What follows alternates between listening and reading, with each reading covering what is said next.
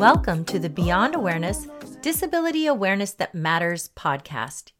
Here you will find a safe space to learn and grow with leaders in education, disability studies, disability advocacy, and diversity, equity, and inclusion conversations.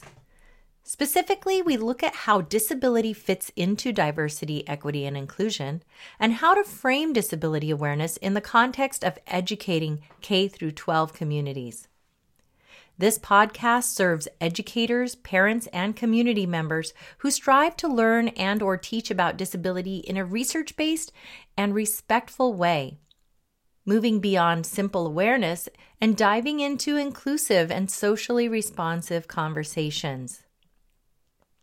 Thank you for joining us today. Now let's go beyond awareness. I'm so excited to have my guest, Tim Villegas, here with us today on Beyond Awareness, Disability Awareness That Matters. Thank you so much, Tim, for being here. It's my pleasure. Uh, very happy to to virtually meet you. Yay! Thanks. Yes, it's been a while we've been connected for many years about over 15 years just on the internet and so it is lovely to meet you i want you to start with just an introduction for people who don't know who you are which i mean you're all over the internet all over social media uh, i was at a conference and saw a quote from you at this conference that wasn't even an elementary or you know middle school or high school education conference it was an adult SDSU conference, and your quote was up on the screen. So, um, share with us who you are and why you're the perfect guest to have here today. What you're passionate about. know about uh, yeah, I don't know about the perfect guest, but uh, so yeah, my name is uh, yeah Tim Villegas. Um, I I taught in public school for 16 years 13 as a uh, self-contained classroom uh, segregated self-contained special education classroom teacher i think i said all that right. Mm-hmm. Um, I spent three years as a district support specialist, and then most recently um, left public education um, to work in the system to uh, work at a nonprofit called the Maryland Coalition for Inclusive Education, otherwise known as MCIE, uh, as their director of communications. So, um, alongside of my communications role, uh, I'm the founder of Think Inclusive, which is a, a blog um, since 2012, I think was our official launch, um, and the host of the Think Inclusive podcast, which has been around for about as about as long. Um, and very happy to be in this role because uh, I'm sure we'll talk about this more, but it's very difficult to make change inside um, a system, an educational system that doesn't want to change. So, uh, me working outside of the system has uh, definitely it, it's uh, it's been good for me, good for my soul, and uh, very fortunate to have this position. That's awesome. I'm really happy for you to that you are in that position now. So you mentioned, you know, the frustration with being in a certain type of system. Tell us what were the systemic barriers that you faced, you know, and what was it that you were trying to do when you were teaching in the in a classroom in a self-contained classroom for those 13 years and what, what were those barriers um, well i'd like to first just say that you know i wasn't always such a i guess promoter of inclusion. You know, when I first started as an educator, I firmly believe that students with disabilities, uh, specifically autism, which is where you know where I got my start uh, as a behavior therapist, working for with young children, so three and four years old. I firmly believe that children with autism should be educated separately, and that uh, only specially trained people who knew how to work with kids on the autism spectrum you know should be should be interacting with them and then once they were able to i don't know acclimate to a typical environment then they could be in a regular education class. Yeah, so know, they had I, to get ready first. You had to prepare them for that. Yeah, first. yeah, it, it, and uh, I'm sure you hear that a lot. I I heard that a lot. Um, I was wrong, of course. Um, and so if you're listening to this and you you have you still have that mindset, I understand where you're coming from. Um, and it really wasn't until my first uh, real teaching job in a public school in Pasadena, California, that I saw inclusion, you know, up close and was able to to say, oh, this actually, you know, this thing actually works. And it was because my professor at Cal State University Fullerton, um, you know, made it an assignment. so, and uh, and I'm not sure what the credentials are like in California these days, but I had a provisional uh, certificate which meant I went through part of my teacher training. I was able to get a job, and in special education, um, there was a shortage. Uh, I'm not sure if there is one now. Again, I think there's a teacher shortage period. Um, so I was able to get a job without completing my credential. And in my coursework, my professor, um, I think she taught it was a positive behavior support and she's like look i want you to pick a i want you to pick a student to include in a regular class and don't pick one that is you think was is easy. Think think about one that you'd never think would ever survive in a regular education class. And i said oh i've got the perfect one you know? And so um, i picked nathan. Nathan um, is not his real name uh, but what ended up happening was i went through the process of looking at nathan's strengths looking at um, you know what he was interested in and designed a lesson around a uh, social studies uh, lesson with a fifth grade uh, teacher in a general ed class and used his strengths to include him in that class. So you know nathan um, is a non-speaker. Uh, he had a lot of um, you know behavioral challenges um, part of it because of his you know sensory needs and stuff like that. And so but when he was um, cutting or when he was ripping paper that seemed to calm him and it was it was just a, a natural activity that he he really enjoyed doing. So in this fifth grade class uh, we were working on topography maps. And so if you know what that is it's like uh, yeah it, it's like using cardboard and cutting the cardboard in little strips so that it would make a 3D relief map. And so what we would have Nathan do is uh, sat, he would sit down and cut out the maps. Um, he was engaged. Uh, he had no sort of challenging behavior.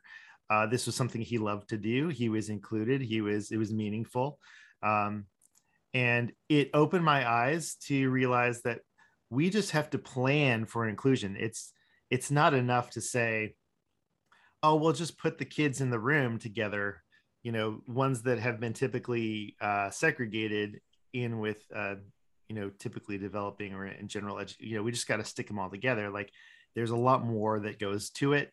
And and then once i realized oh like oh you just plan.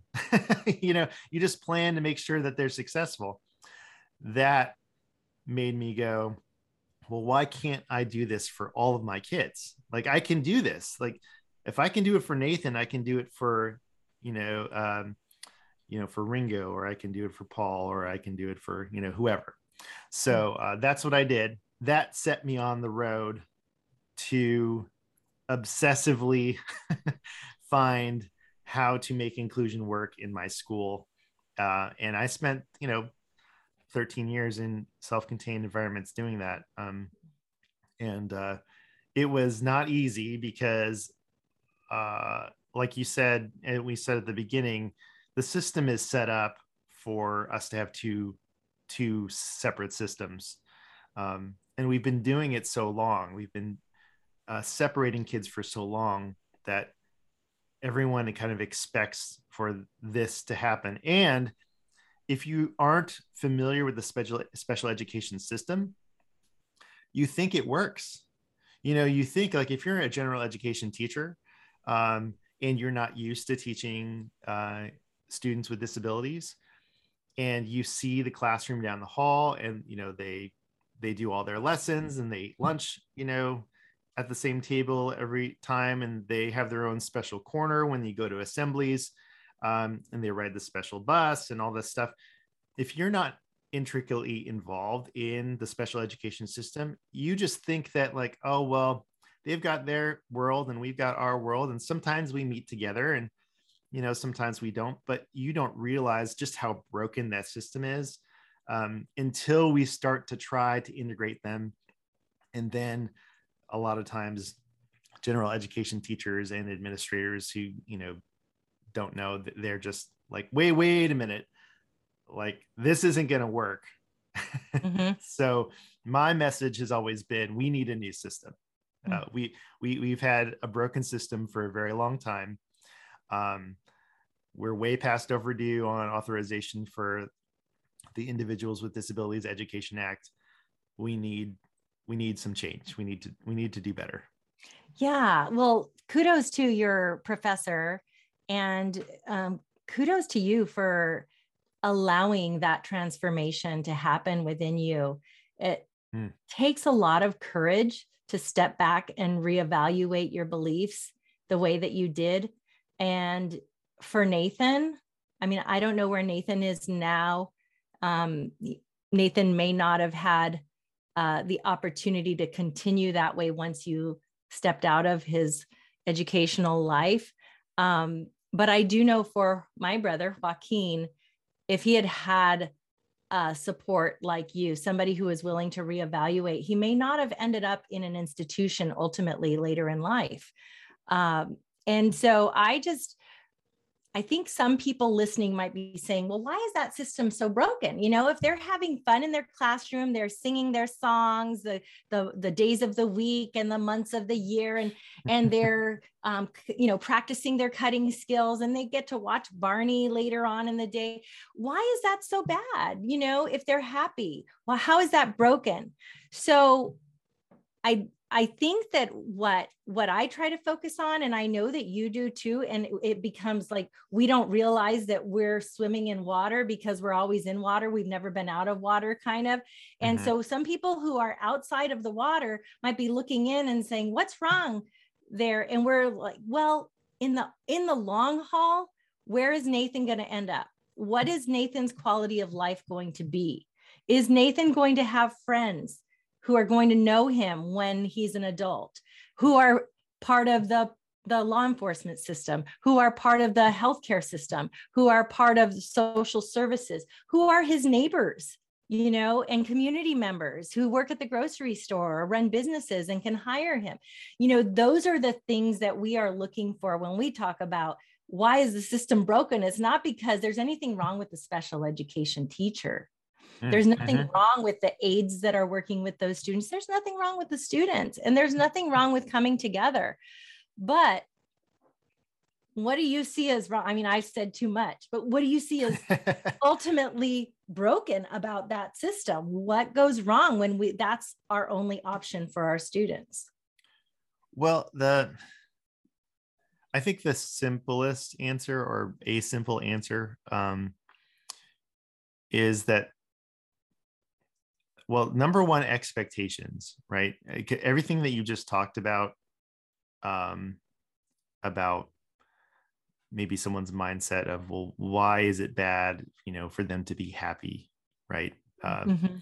you know the the goal the goal should be to prepare um, students to be in the real world you know and that's not just a a special education thing you know when i send my kids to school you know there's standards you know and there's there's content to be learned. But i also send them to public school because i want them to learn how to live in a community.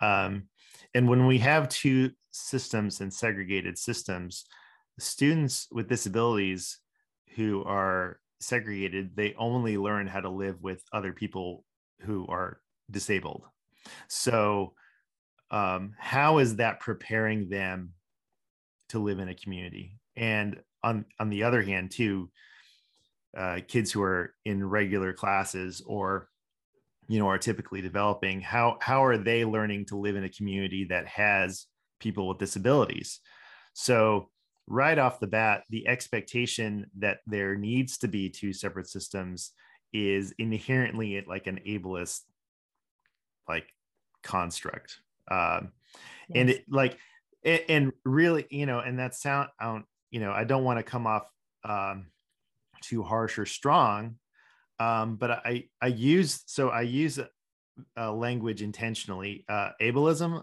and segre- and segregation, you know, and um, when most people hear the word segregation, they think of um, you know like Brown versus Board of Education and how uh, you know uh, people of color uh, were typically educated in in separate schools and, and, and stuff like that.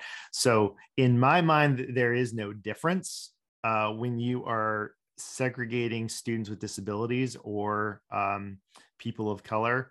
Uh, that is why I use that. It's a strong word. People don't like it. Uh, a lot of my colleagues didn't like it when I said that, but that is that's why I use it. And then ableism is really just a branch off of um, uh, uh, racist, or, you know, racism. It's uh, it's a way of thinking that because uh, because of my abilities, I am better or more privileged than a person that doesn't have uh, uh, th- than a person who does have disabilities, and so we're kind of this system is is it's all baked into this system. Um, so if we think about students as just students, right? Um, I, I'm sure you've heard the the term like you know students with disabilities or general education students first you know mm-hmm. um the really they're all students right every single one of them and so if you're an educator you teach all students or at least you should and so by having these two separate systems and two separate classes you're really just perpetuating the belief that um, it should be like that in the first place so there's a lot of unlearning and undoing that we have to do um, and I liked how you said that there's there's nothing there's nothing wrong with the teachers or the paraprofessionals. Um, and I and I would agree to with, with that um, as long as they have the mindset right. As long as they have that mindset that um, belonging is is for everyone. Every every student that goes to a particular school belongs in that school. Uh, it, the problem is when you have educators say, well, because this student acts a certain way, doesn't learn the same way, um, you know, has different abilities, then well, this student doesn't belong here. And I, have mm-hmm. certainly heard that before out of educators' mouths. I'm, I'm sure you have too. Yeah, yeah. And and we were both participants in that. You mm-hmm. know, we were both teaching a self-contained classroom in the past in special education. And we did what we had to do. And we didn't have any role models at the time to hmm. show us that something different could work and you're here saying that something different can work and that you you tested it you tried it you you shifted your mindset and that is possible you said you were a firm believer right i think those were your words you were a firm believer that um, segregated classrooms for students and especially students with autism and or significant behavior or communication support needs uh, belonged in a separate environment for learning. Mm-hmm. And that has completely shifted. And that is a testament to having an open mind and being willing to try it. And so, you know, teachers who I know some really amazing special education teachers who do what they can in their classrooms because there's no administrative support for anything different and they do their best. But there's only so much you can do when you're confined to a system. So my next question is what would be any recommendation for resources or supports outside of someone's school or school district that teachers whether they're general ed or special education teachers could tap into to help support them keeping their vision not getting discouraged and feeling like they're supported and, and providing their students with the best they can in terms of community belonging on their campuses? Sure this podcast is going to be great you know, for them, right? Thank you. Yeah, I, I hope so. Yeah. yes. And and and, uh, and of course, you know, listen to the Think Inclusive podcast. Uh, if you are yes. into podcasts. Uh, yes, you know, I do all to, the time. uh, listen to Julie Causton's uh, the Inclusion podcast. Um, there's there's a number of them out there, um, and I think you know I was really excited to hear that you were starting this because uh, I just I was recently talking to someone and I said, look, uh, I want someone like I want to see more inclusive education focused podcasts, blogs, books, articles. You know, when I started this, there was very few resources. And yeah. now it feels like there's a lot, there's a lot more. You know, Shelley Moore, you know, has a video series. Um, her book, one without the other. I think I'm hoping I'm, I'm saying that right. I apologize, Shelley, if, if I said that wrong. Uh, and uh, um, Jenna Rufo is another one that comes to mind. She just wrote a book with um, Julie Causton called Reimagining Special Education. Yes. Um, the uh, the inclusion toolbox is one that I always refer to. That's a book by uh, Jennifer Kurth from the University of Kansas and Megan Gross. And Megan Gross is in San Diego which aren't you in San Diego? I am in San Diego. Yeah. So Megan Gross works for Poway Unified. Oh yes, I've heard her on another podcast. It might have been yours, actually. It might have been. Yeah, we just yeah. we recently had her and um, uh, dot. I think it's Diane Brundret. Um, but talking about what they're doing in Poway. Yes. So there's there's a ton more resources uh, you know but of course you can you know go to think inclusive or mcie we got lots of uh, great resources. Um, but my point is that if um, if you are struggling to find resources um, don't be afraid to just you know create it yourself. You know i i, I want to see more and more because if uh, you know 10 years down the road and we have like 100 more inclusion focused podcasts i think that's a win yeah. Um, because one of the things that I that I'm I want to stress is that um, you know, inclusive education is is losing a public relations uh, battle. Like yes. we're, we're we're just we've we're losing because there's less people who believe in this um, philosophically um, than there are people who want specialized segregated spaces and so we have to tell our story. We have to come on to podcasts. Uh, we have to write. We have to make videos. Um, we have to tell our colleagues. Uh, this is how the idea spreads.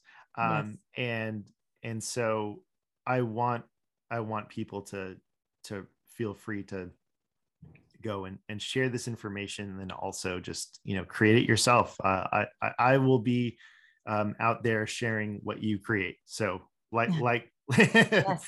you know yes. like this once this comes out we're going to be sharing that so I think that's so important. You know, some of us have the resources to be able to share and some people don't. Some who have been silenced in particular.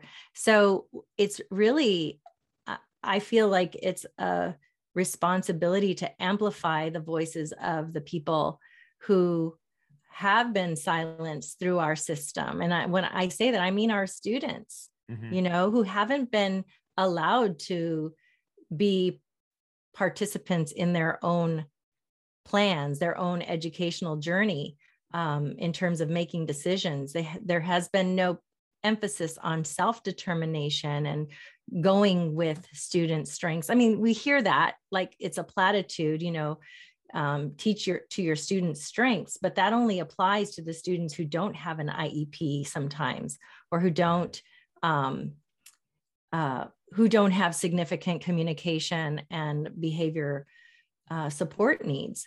So yes, I I agree with you that uh, we need to we need to get out there. We need to have uh, louder communication and share what we're learning and support one another. We need to build our community of inclusionists, as you say, and I mm-hmm. count myself as one of those inclusionists for sure.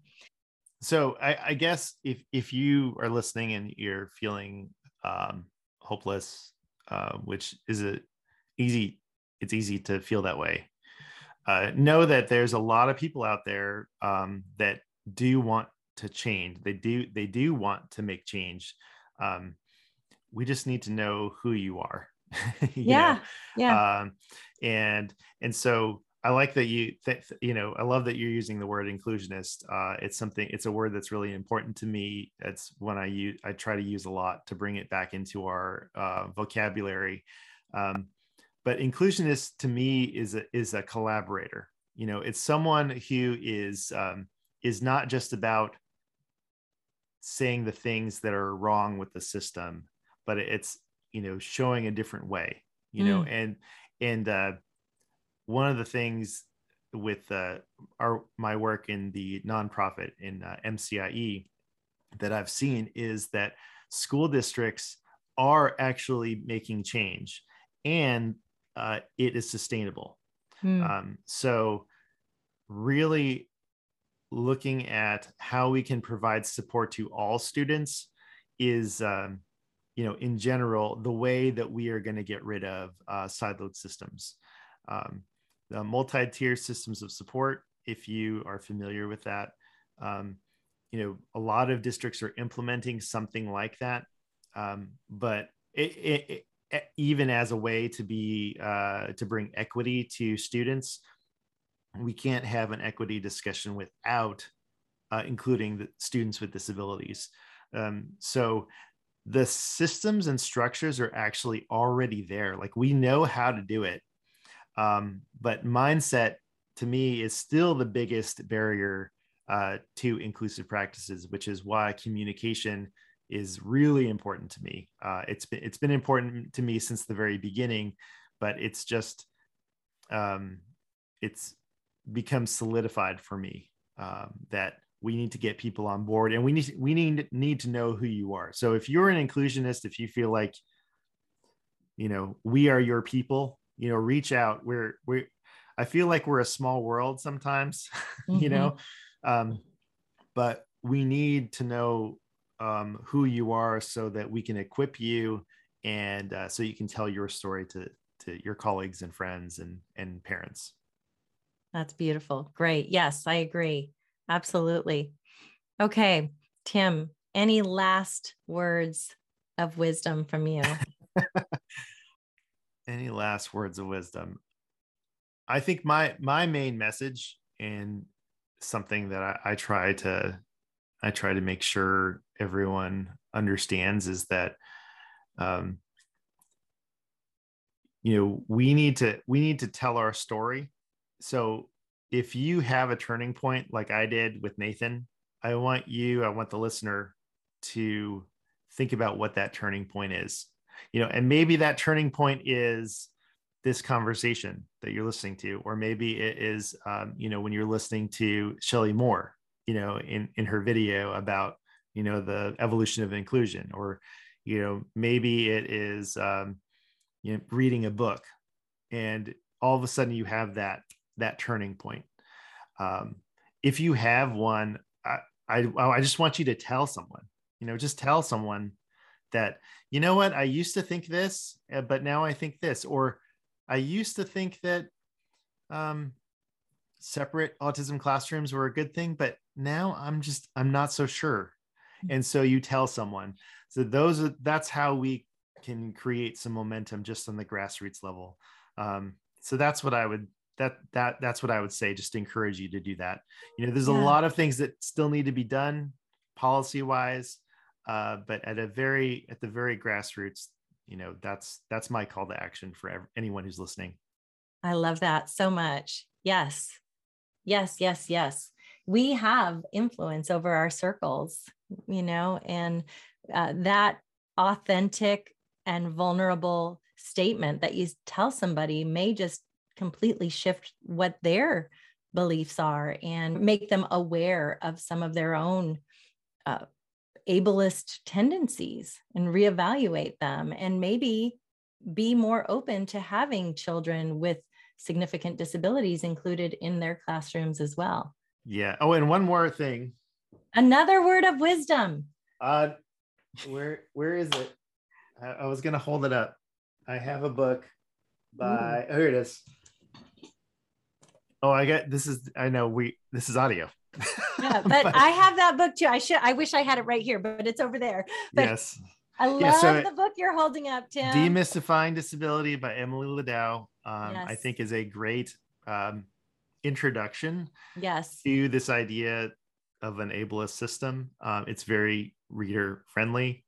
Yes. And um, I, I, I think um, it'd be great to put in every educator's hands. So yes, that yes. would be a good one. Yes, it, it is a great one. And I will be interviewing Emily Ladau as well yeah. Um, in the next couple weeks. So thank you so much, Tim Villegas. I'm so happy that you joined us today. Thank you for your time, your energy, and all of the great work that you do. Oh, it's an honor. Thank, thank you, you for having me. All right. Take care. Thank you for tuning in to this episode of Beyond Awareness Disability Awareness That Matters.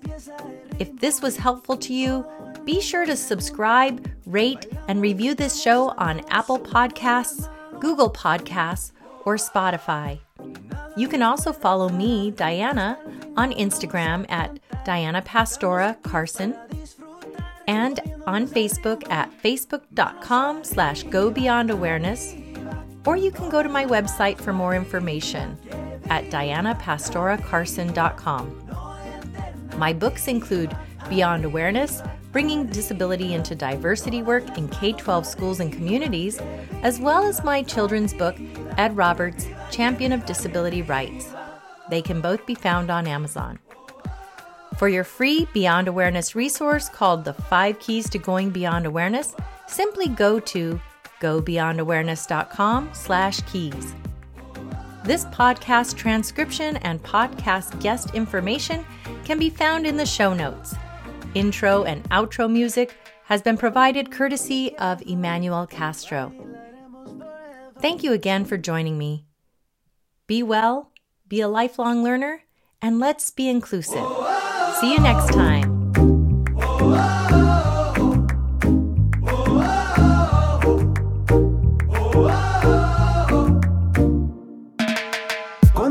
cabeza ritmo, todo el mundo se junta. Bailamos, gritamos, amamos, subamos las manos. Nada nos puede parar, hasta el final vamos a cantar. Estamos aquí para disfrutar, moviéndonos a ritmo, manos arriba.